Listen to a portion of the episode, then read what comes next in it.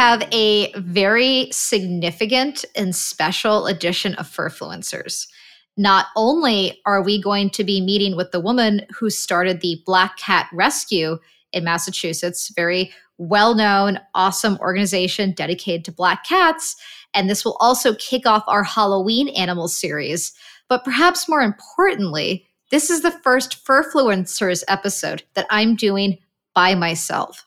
That's right going solo on this one. It's not because Anya's been demoted. It's not because people complained and she got kicked off the show. She just happens to have something better to do than join me tonight in this wonderful conversation. So, everybody, brace yourselves. You've just got me, and I'm excited to kick it off. All right. Hello, Jennifer. Hi. How are you doing? I'm great. Thank you. Well, we are so excited to have you, you know, here on Furfluencers. You know, I'm you know, today. I would love to talk a little bit about you know you, your background, but you know, in particular, you know, the work that you are doing for the Black Cat Rescue. And so, for folks who have not heard of you know, these types of rescues before, believe it or not, in the United States at least, there are cat rescues dedicated just for black cats. Jennifer, how many black cat rescues are there? Do you know? There are a handful across the United States. Um, we don't have any kind of specific network or anything. Um, we're a small rescue, and we're we're Massachusetts only for for our cats. And tell us a little bit about yourself. You know, when did you first become interested in cats, black cats specifically, and what made you want you know to help them, you know, to, to work with them? Um, I've always just sort of um, I've always loved animals. It never was presented to me amazing as a kid that um, I don't know career the career options when you loved animals that were presented to you in my experience were um, you should be a vet, you should be a vet, you should be a vet, and I am so squeamish. Um, I am I too. Don't. I remember wanting to be a vet as a kid, and then when I realized what that entailed, it very quickly came off the list yeah, of career Yeah, and so it kind of died there for me because I was just sort of more of a humanities person, and so I went into um, I went into human services when I started my career. Um, I did um, a lot of work with um, victims of violent crime and the animal stuff just was always like kind of worming its way into my life. Um, a lot of victims needed help with their pets, and um, that was something that just kind of came naturally to me, and then became kind of the thing that other people came to me for. Um, I was volunteering at a lot of animal rescues throughout college and post college, but again, it, it didn't uh, ever seem like it was a possible career path to me. Hmm. Um, And so eventually I just um, I sort of started rescuing cats on my own on the side. Um, I was volunteering at a shelter in 2007 and um, just kind of found a cat on my street that was alone and needed help. And there was a wait list and it just sort of clicked that, you know, I can, I can do this. I can take her to the vet. I can get her spayed. I can find someone to adopt her and I did. And then it was really like once you do one, you can't stop. Um, and so it was pretty, it, it kind of snowballed from there, um, where once people know you're helping cats too, they will come to you for help. So um, pretty shortly after that, we, uh, I incorporated um, and um, got nonprofit status as Black Cat Rescue. Um, at the time, I had um, several of my own cats, one of which um, was a black cat.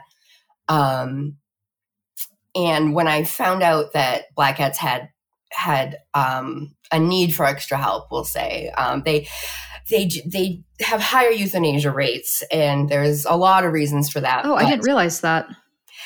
Yeah, and they are more common than other cats. That's a big factor. Um, I see. Okay, it's a dominant gene, so um, lo- we get a lot of solid black cats in shelters that kind of just fade into the background because people are looking for something to kind of jump out at them. They're looking for that. Special pattern on the coat or something right, right. like this is the distinguishing the marks. There's, so many animals, you know, and then so there's like everyone's looking right. for like that one special sign. And for a lot of the solid black cats, unfortunately, um, they just kind of fade into the background and they don't stand out and they they get overlooked. Um, so that's a big factor. And then combined with the superstition, where a lot of people just think if there's an option between black and not black, the other one's better. Um, hmm. So they they do have higher euthanasia rates. Um, and so uh, when I found that out, having a black cat that I was totally in love with, it like floored me. And so it, I was always kind of I was always one to root for the underdog, I guess, and it just it just sort of clicked when it was time to kind of focus on what the the rescue was going to be all about. And when you got that cat, your was it your first black cat? My first black cat. Yes. Oh, what what was the cat's name? Her name was Isabel. Isabel. Yes. Uh, and I had her from 2004 to th- 2015. And what was the process like for you to find Isabel? Uh, I got Isabel from a shelter. Um, so um, she had already been uh, rescued, spayed, um, and was was ready to find a new home. But there was obviously something about her that stood out to you, even though she was a black cat. So what? Oh right, yeah. Um, what about her? And, and, when I adopted out? her, I, I, didn't, I didn't know much about black cats. I just, um, I clicked with her in the shelter, and there, there were other cats, and I was taken with kind of their beauty. Um, but you know, she, oh gosh, I miss her. Um, she just was special. She connected with me. She let me hold her. Um, there was that's a big deal for a cat to do with a new, which is like a huge. new person. And I, I mean, I, I was maybe 22 ish. Um, I, I, didn't, and I didn't have cats growing up. I didn't know a ton about cats. Um, I just liked her, and she let me hold her. And now knowing all of the cats that I know, when an adopter comes over and meets a new cat and picks it up, I'm like, okay. Um, but she let me hold her, and there was someone cleaning cages who turned around and said, Oh, she doesn't let anybody do that. And I just felt, she said, You like her. I can tell you like her. I think she likes you too. And she wasn't wrong. So uh, she came home with me, and uh, we had, we had, uh, not long enough together. Uh, she she uh, passed away of congestive heart failure. Oh, I'm sorry to hear that. But she had, it's never long enough. It's never ever long enough, and the only good side is to it not being long enough is that that there's always more that we can help. So. Yeah, I've never heard anybody articulate it that way before, but that yeah, that's a very hopeful yeah. way of thinking about it. No, it's it, yeah, it's very it's, positive. I lost uh, another one of my soul cats this past November, and that's been getting me through. We adopted um, a new guy in June who uh, had a bit of a rough go of it. So I'm, you know, I'm happy that we were in a position to welcome him. We would, which we wouldn't have been in had we had a full house at the time. That's wonderful. How, how many cats are you able to have at a time? Like, what feels like a good number for you? For me personally, as pets, or for the rescue? Oh, good question. I'll, I was thinking you personally, but I'll do oh. you personally, and then we'll bounce over to the rescue. Um, me personally, um, it's two. I am always kind of angling for three, and then we foster, and then I'm sort of glad that I only have two. Uh, I feel like I need to do that because I want a second dog right now, and everyone's telling me that I'm completely mad like, oh, but you know, it should be fine. People like maybe try fostering first, then see how hard it's going to be. I yeah, fostering. I recommend trying fostering and seeing what you think and seeing what your dog thinks about the whole sibling thing. so you you started this incredible rescue, you Black Cat Rescue. You're based in Massachusetts, and it emerged seems like a little indirectly from other work that you have been doing with people which led you to understand some of the challenges that animals you can often face as a result of you know lack of care or you know yep. humans who don't have resource to care for them. What were your early days with the rescue like? You know what were some of the first activities that you found yourself doing? Um well, oh wow. Uh, the early days of the rescue were interesting because um, one of my my first the first thoughts that occurred to me were like, okay, well, where are we going to get the cats that need help? And that as soon as people as soon as people find out that you're offering a service you're just like flooded with demand so that that shouldn't have been a worry of mine huh. at all um i should have i should have been asking where are we going to get the money and where are we going to get the space and the volunteers um so, so the demand was demand was there it was meeting yeah. that demand and being in massachusetts um the demand was there from all over the country right away. Oh um, my goodness. And actually that I mean that's a, I guess maybe a different podcast, but uh, it turned into a huge kind of boundary setting lesson for me for how to define the scope of this and what we could and couldn't do um, because it was um, you know it was very quickly that we were inundated with requests from mostly the South, but um, all over asking for us to take cats, um, many more than we could possibly take. And so, oh my um, goodness, we had to kind of make uh, make our make our boundaries more clear and, and define what situations we could get involved in and not. And so, we do um, work within Massachusetts.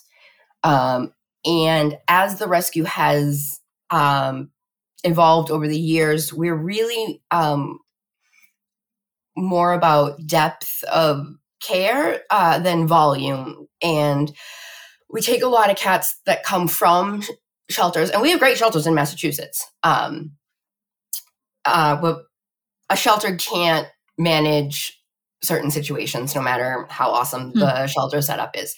And so we've taken cats, we've taken cats over the years from um, local shelters that need um, radioactive iodine treatment. Um, I see. So this yeah, is specialized, like a layer of specialized, specialized care. care. okay, really be carried out in in a shelter. Um, cats that are just freaking out uh, about being in the shelter. Just the shelter experience, especially for cats, is is difficult, and um, they tend to go, you know, they go kind of one or two ways where they're really fractious or they just totally shut down.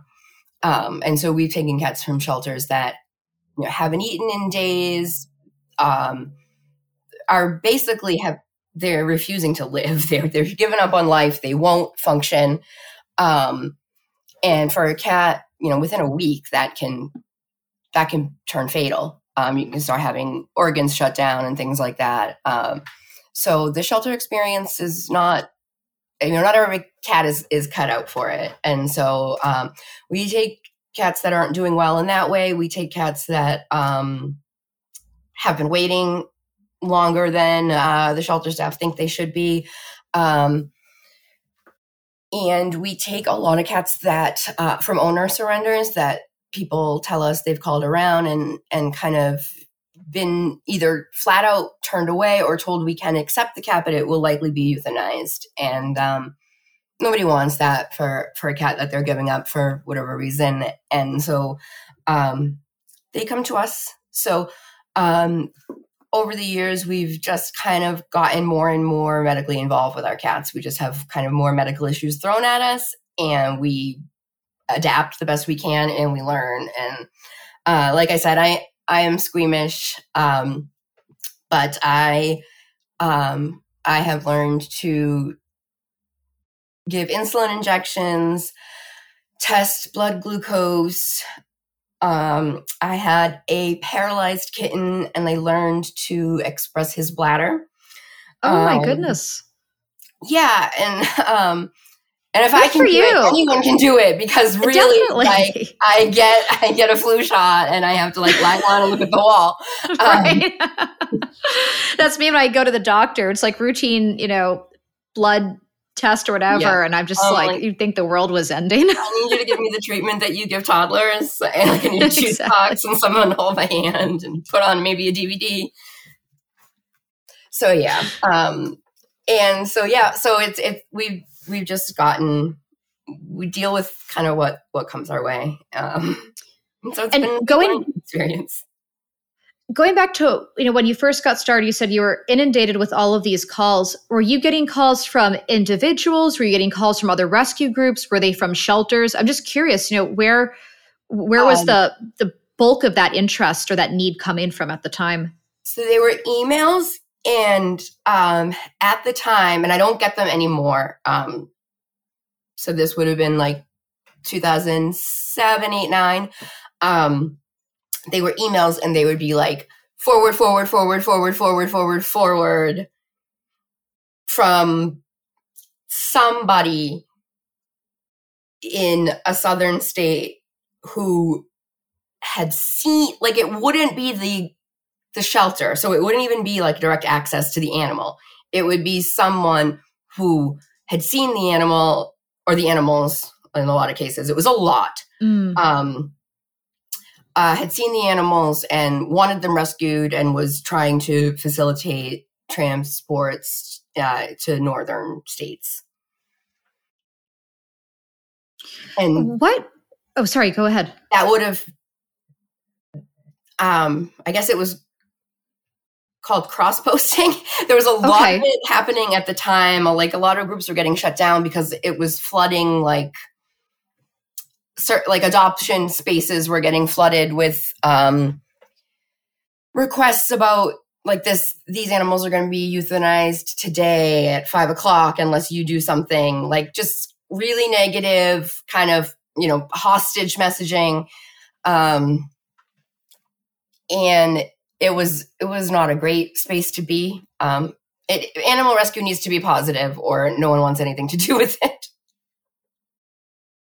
in oh, it's true. I mean, it's a it's a good thing to do, but there's got to be some positive messaging. And I think, like anything else, people need to feel like they made a decision to do something, not that they were coerced into doing it. It had to come from them. Yeah, yeah. Um you mentioned the South, and this is something that has come up a lot when we've spoken to folks who've been involved with different dog rescues, and especially for certain breeds why is it that so many animals or so many black cats were coming from the south? You know is it that there's a high percentage of them who needed homes or a high percentage of people who are trying to find homes for them? Uh, there's just more animals in the south. Um, gotcha. Okay. we're do- the north uh, we're doing a better job with spay neuter. And so for the most part particularly like new england the northeast um, overpopulation is pretty much under control um, the um, the main animal rescue organization in Maine, I don't know if they're the Maine SPCA or or what they call themselves, but they've recently switched over to um, offering services to pet owners because that's the hmm. next kind of wave of animal welfare is to help people keep their pets. So it's not so much that we've got unwanted litters coming at us all the time. Um, it's more that people have pets and now they can't afford to feed them or I see. Get them vet care, and that's that's kind of the next animal welfare crisis of of our time. Is wow, no, no, one has articulated it that way to us on the show before. Uh, that's I mean helpful context to have for where we are in terms of you know animal care in the U.S. Yeah, yeah, it's it's really interesting. Um, so like I, I like I said, the, that organization in Maine is pivoting to offer like low and low uh, cost vet services to people in their area, and that's that's that's making a huge community impact.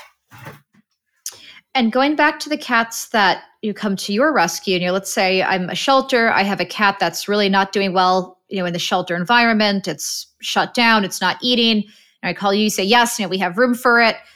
Cat comes over. At that point, what happens? Like, how are you able to work with these cats who have been through tough times or in a tough spot in their lives? You know, what is it that you provide in terms of care or environment that really seems to help them?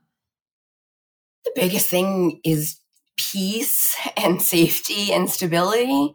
Um, a lot of it is like offering them some kind of routine just so that they have you know they're able to understand that th- things are happening when they expect them to happen. And so it calms them a little bit. Um, and i we have great foster volunteers. Um, they know when to give the cat space. They understand, um, you know, how to kind of have a light touch and then when to sort of push and and we try to support them a lot. So we will email we email back and forth a lot about each cat. There's a lot of texting. Um, we don't have a shelter. So everyone is in a foster home. Um, and so for me that means i'm pretty much texting and emailing all day. Um, oh you know just like who had diarrhea and right. Right who, who ate their breakfast? Who didn't didn't break the skin so it's okay you know? Um, that kind of stuff. And um, so we we try to support the fosters through that, and like and through the fosters support the cats, and um, it's just a lot of time and patience and TLC, and they're all different. I mean, I I had one amazing cat that I picked up from the shelter, and he was he was in the totally shut down category. Um, he wouldn't raise his eyes. He was he was just the saddest little sack of sadness I'd ever seen. And he's an example of a cat that just the change from being in a shelter to being in a home was instantaneous. Like I opened the carrier, I reached in, I started petting him, I started talking to him. He stood up, walked out of the carrier, looked around, started purring, started nuzzling, oh my goodness. got in my lap and like just came alive. It was like a stuffed animal like coming to life.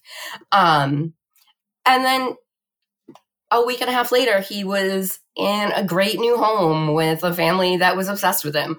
And like, you know, it's just he wouldn't have made it through the shelter experience to find a home without um, having the the foster stop in between. One of the questions I was the most excited to ask you is do you have any favorite, you know, rescue success stories? It sounds like that might be one of them, but are there others that come to mind? Like what do you think about you really had a black cat that just maybe didn't seem like it had any hope and then it found a great a great home? Oh god. Um, it happens all the time, honestly. Um, and I am, I will admit, like, I am a person who I struggle with depression, anxiety. I am prone to despair. and these cats just rip me out of it like constantly.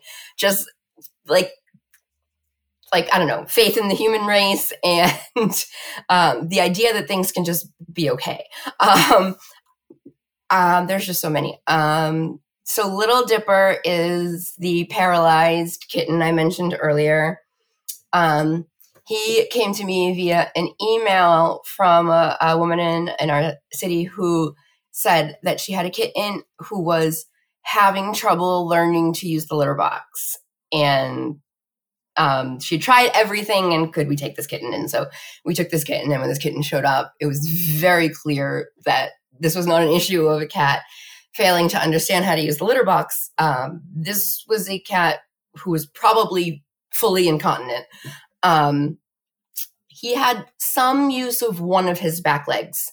It was like wobbly, but he could kind of balance on it. And the other back leg was just kind of totally limp. Um, we took him to the vet.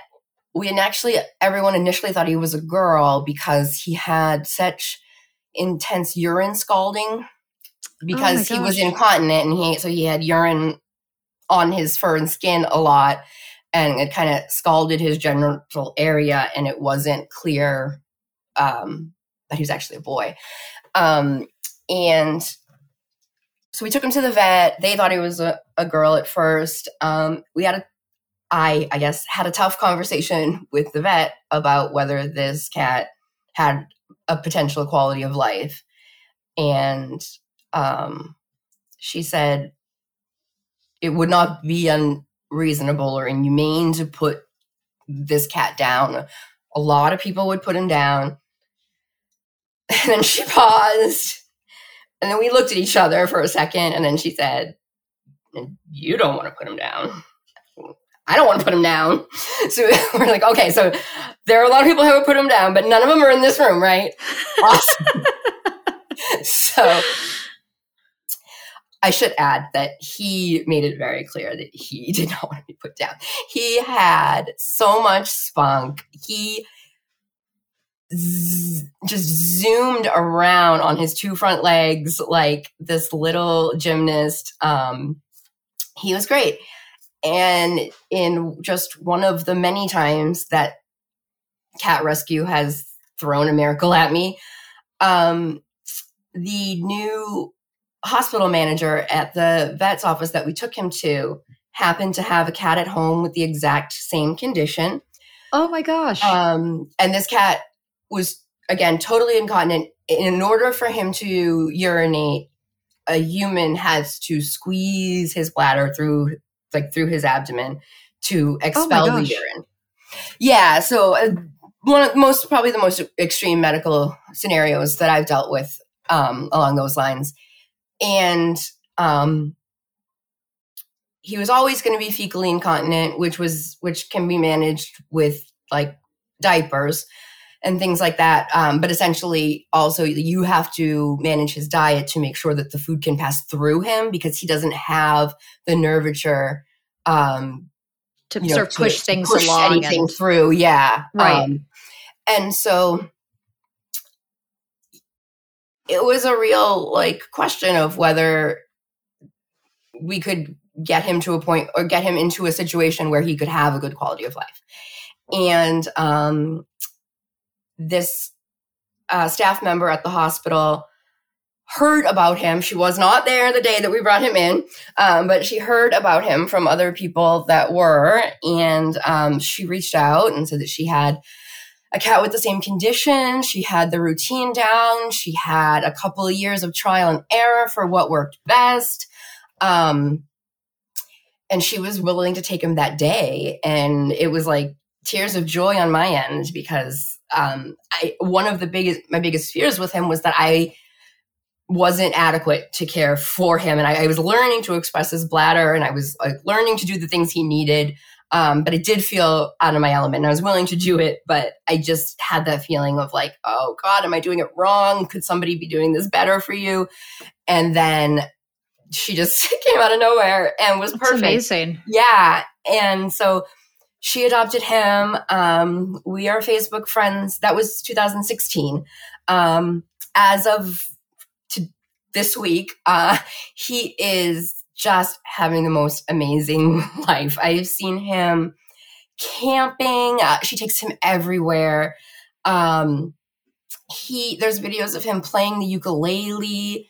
Um, oh my gosh, a, gotta get him on the podcast. seriously, reach out. Yes, if you want to reach out to her, she's she's doing amazing things with that cat. Um, and like he's a tuxedo cat, and and when he came to me, like he was just kind of so dirty, um, just because of the incontinence, and he he you know didn't have quite the the um ability to like clean his back end and everything, and just every picture I see of him, like his white is just sparkling white and his black is so sleek and he just looks so healthy. And like I can you can just see he's digesting nutrients well and he's clean and he's healthy and he's happy and he's musical. Um, and that is that's that's one of them. He he stays with me because um yeah, he just he he was a tough a tough case. And and I thought I would keep him because I thought this is the one. I think that every couple of years. This is the one that no one will adopt. And I'm always wrong, thankfully. Um, and he wasn't. He was he got adopted very quickly, in fact. Uh, do you know how many cats have you know, come through the Black Cat Rescue at this point? Um, coming up on like 500. 500?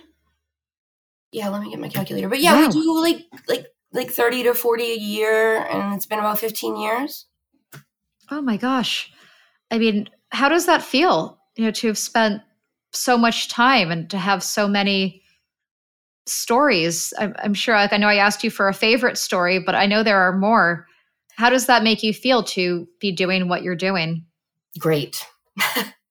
um, it took me a long time to realize that it was what I was supposed to be doing. Um, I quit my full time human services work in 2019 to rescue cats full time.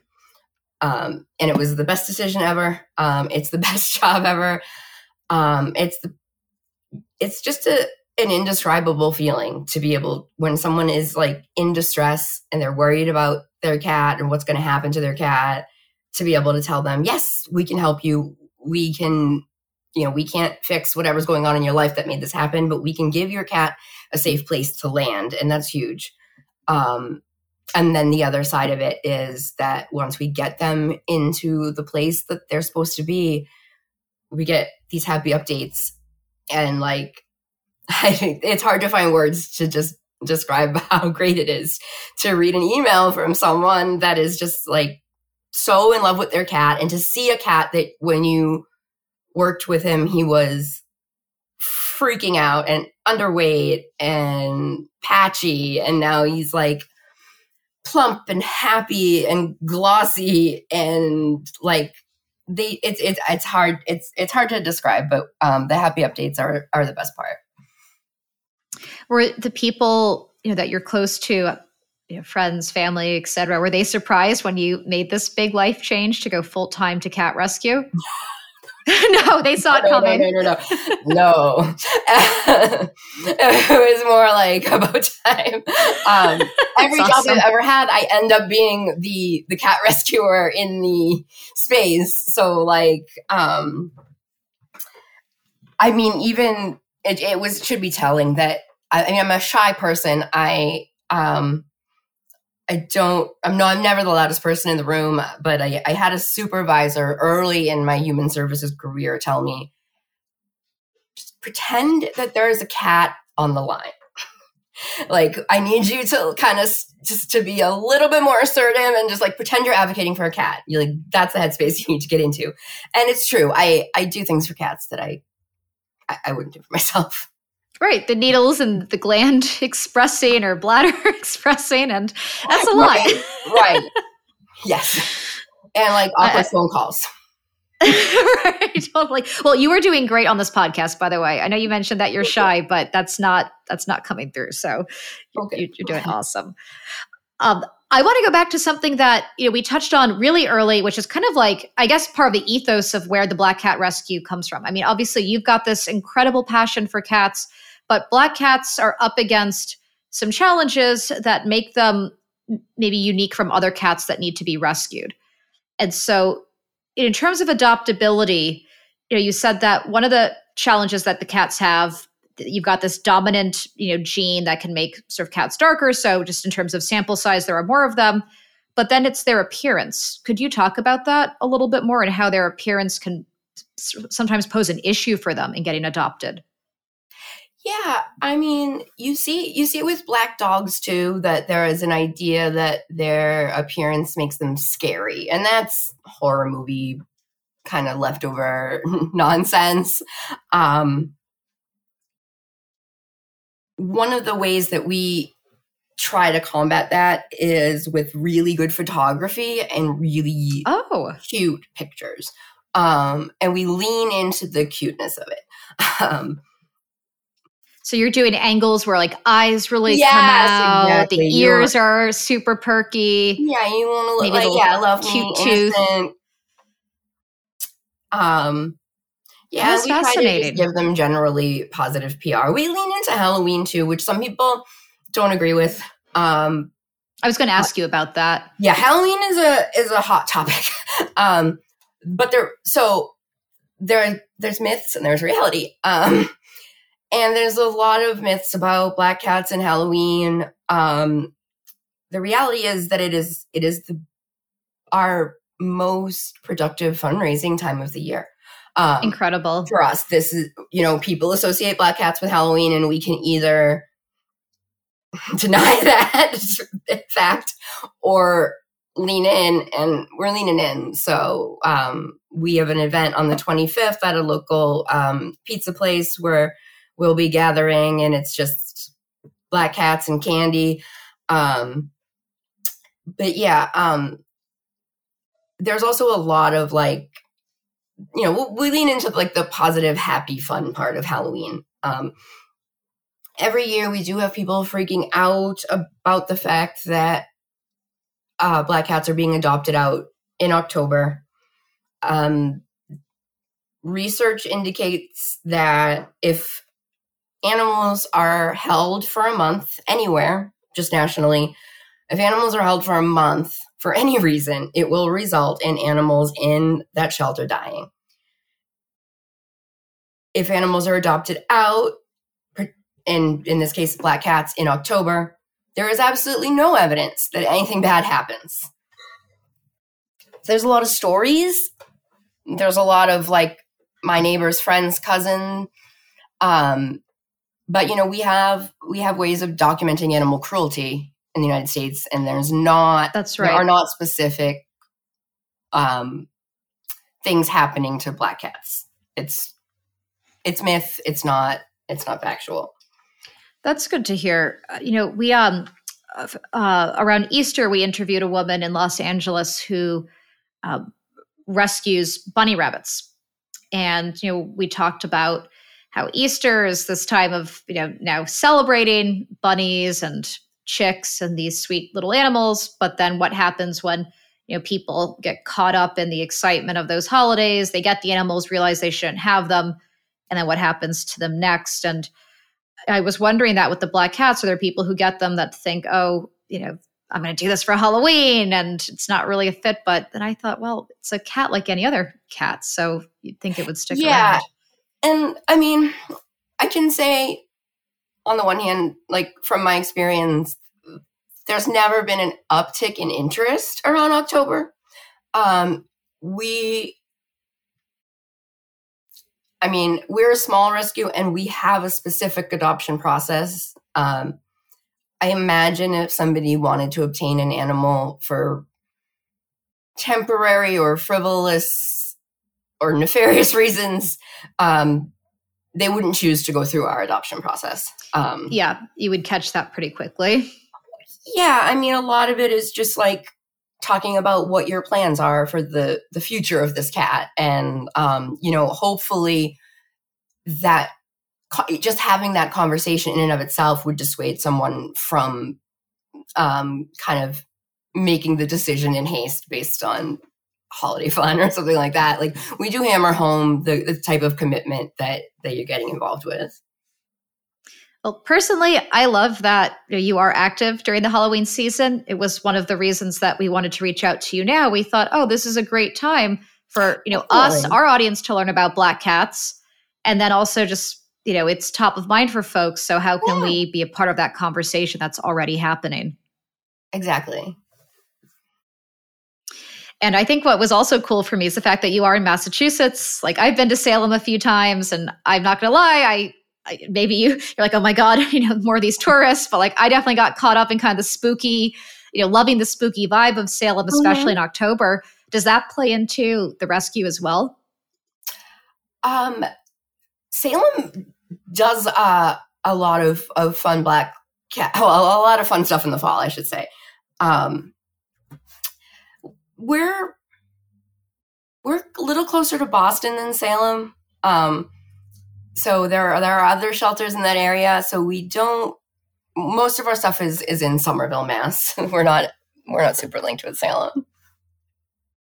Yeah, I, I remember being in Salem once, and you know, for uh, for folks who are listening, if you don't know Salem, Massachusetts, it's got sort of a historic spooky past, the Salem witch trials, and the last time I was there was pre-COVID. I was in a apple cider bar and somebody casually walked in wearing a Krampus monster costume and decided to sit down at the bar and have a cider too. And nobody but me seemed surprised to see this.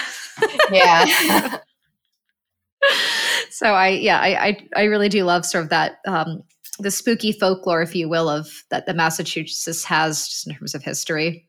We actually did have um, a, a, a fundraiser in Salem right before COVID hit. The pandemic really kind of cramped our gathering fundraising style, and we, we've been doing a lot more online.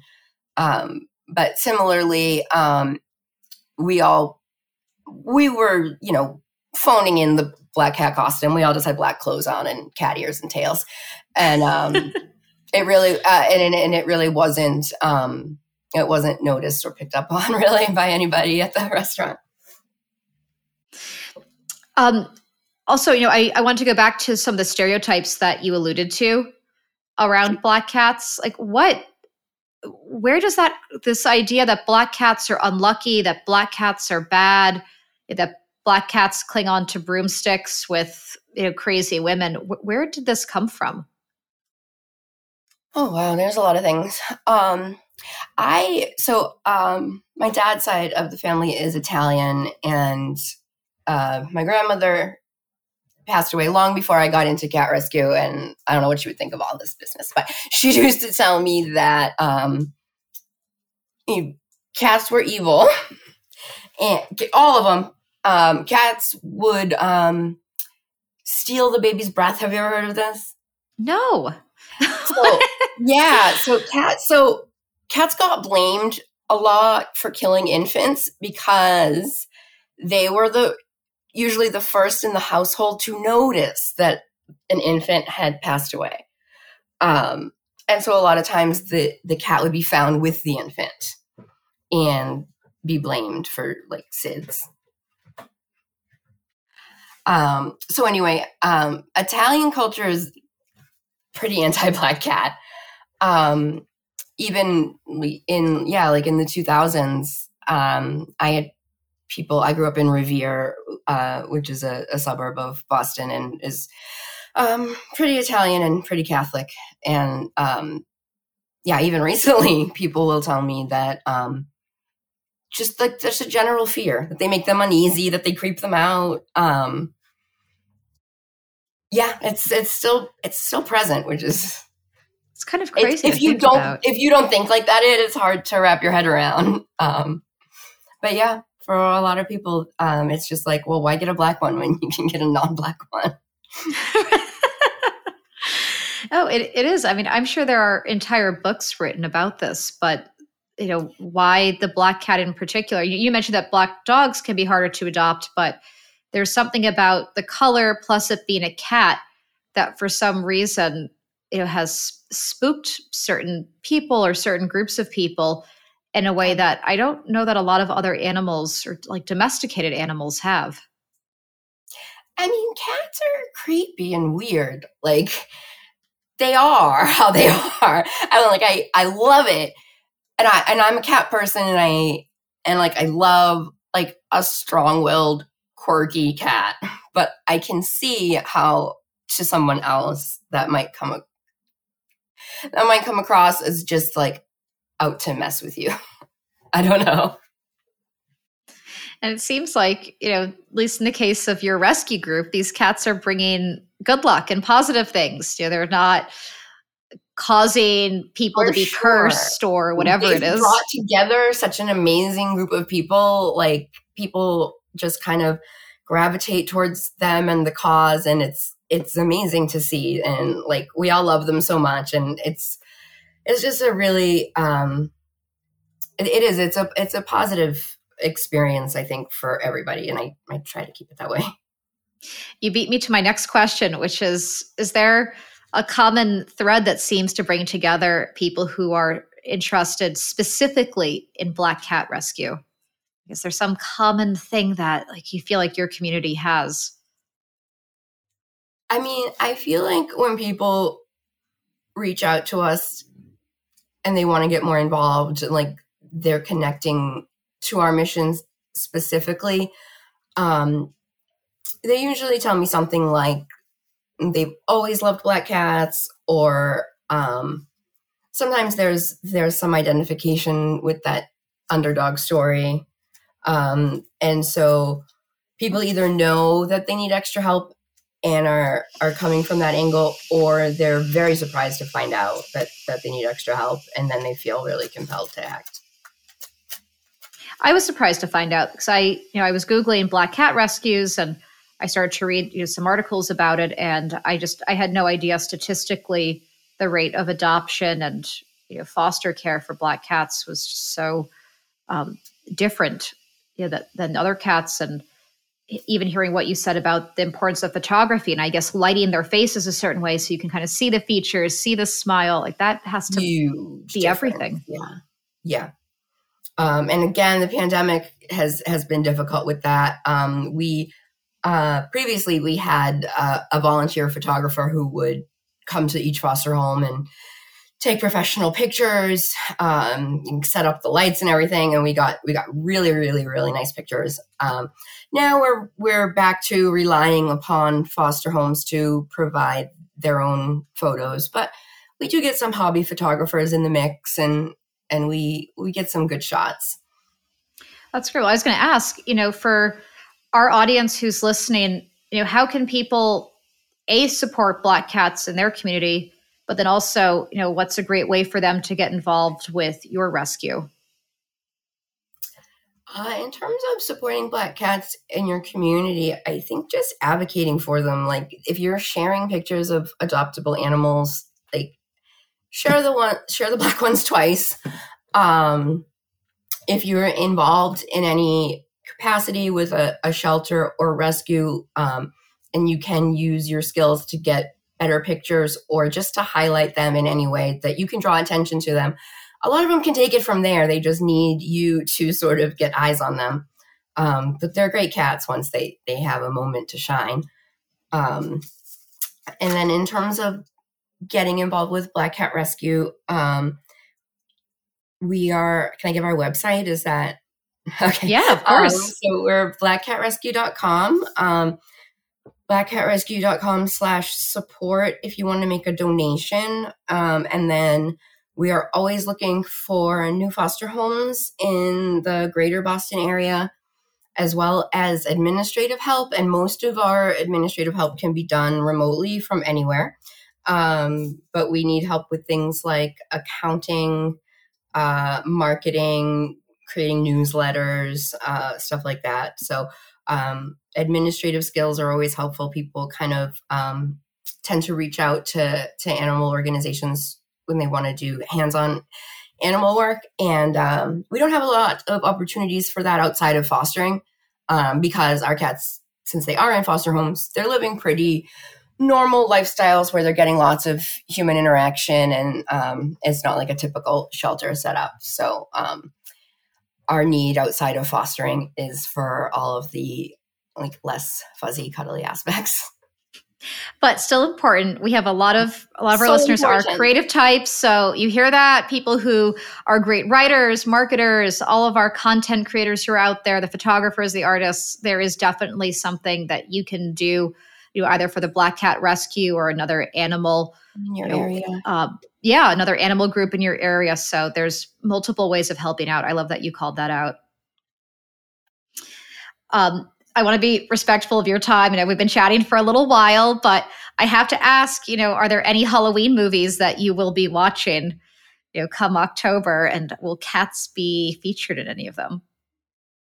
Um, I will watch Hocus Pocus every yes. year until I die, probably. Yes. Um, last October, we had a Thackery Binx um, uh, with us briefly. Uh, he has since been adopted, but he was named in honor of the movie. That's incredible. Amazing. Yeah, you yeah. can't go wrong with Hocus Pocus. It's the best. No, I know. It's fun. Well, this is fantastic. Well, thank you so much, Jennifer. Thank you. I appreciate it. So you need to fill me in on uh, what happened while I was away. I'm not going to lie. This episode, it was a little strange doing one without you. I kept looking around. I'm like, where is she? I was kind of waiting for the um, uh, the very Anya specific commentary and those rapid fire questions at the end. And you know, it at first it felt a little empty without you, but I have to say, Jennifer and I had a really good time chatting. Oh, well, I'm glad that you managed without me and didn't miss me too much. yeah, it was really cool. We um so as, you know, you know, Jennifer, she started the Black Cat Rescue in Massachusetts and she was inspired to start this when she realized that black cats had lower adoption rates than a lot of other cats. I didn't know that, did you? Well, I knew that about dogs because I've read okay. that about dogs before as being an issue as far as them being overlooked, maybe because they seem more threatening and dangerous uh, being all black. She she actually mentioned that. Yeah, no, she, she said like part of it is that like, you know, the dark fur it can scare people, you know, in a way that let's say a tabby cat won't. But I thought this was really interesting. She said part of the problem with getting these cats adopted, especially with online postings, is that they don't always photograph well. And so, a big part of what her organization did was actually provide professional photography services to the fosters so that they could get like really great, like illuminated pictures of the cats. And those also then in turn helped with their adoption. That's really interesting. I remember reading that about dogs too. And there was a photographer that had done something similar to that, a photo campaign around black dogs. Oh, that's awesome. We should find that. Yeah, I think that would be would be good to have. But what else did I learn? I mean, black cats, you know, they have a they have kind of a shitty reputation, right? You know, they're associated with everything horrible that happens. I can't tell you the number of movies I've seen where like, you know something bad's going to happen because a black cat just appeared. I, and their eyes are glowing in the dark. Yes, which I love. I think I might be one of those black cat people. But so yeah, black cats have had you know sort of a, a rotten time. They have a bunch of you know historical associations that make them you know, considered evil. And we didn't quite get into this. I was curious your take, but this whole association of black cats with demented single women on brooms, broomsticks. What's up with that? Hmm. Well, let's see. I'm a demented single woman with a dog with white fur and brown spots. So I don't know if that stereotype holds up. I'm thinking, Anya, maybe if you were in Salem, Massachusetts, circa like, I don't know, like 1690 or something, maybe you would have had little black dogs. You know, I think I would look good on a broomstick. You know, I think Not you might lie. too. Let's give this a shot I think we found Anya's Halloween costume. well, you know what? I did get my nails recently painted black for the Halloween season. So Ooh. that was that was to honor having missed this recording as well. So this one's for the black kitties. Also, also I wear a lot of black and I and I think about this a lot because Ruthie does have white fur and it's just a nuisance constantly and maybe you know maybe i should paint ruthie's fur black or something at least you know i wouldn't just look like i'm just covered in dust all the time. You got to give stylish pooch a call see if she can come over and do a dye job for ruthie well anya even though i have to say even though i felt you know pretty good you know by the end of the interview i was like okay i got through that. There is one thing that i'm not going to be able to do by myself. What? I can't do our outro as well as you do. You're going to have to take us away. Oh, well, I'm here to save the day. Meow. uh, so, everyone, thanks for tuning in and listening to just Julia this time. Uh, follow us on Instagram, TikTok at the Furfluencers. Subscribe to our newsletter, rate our podcast on iTunes, Spotify, support us on Patreon. And until next time, we will see you.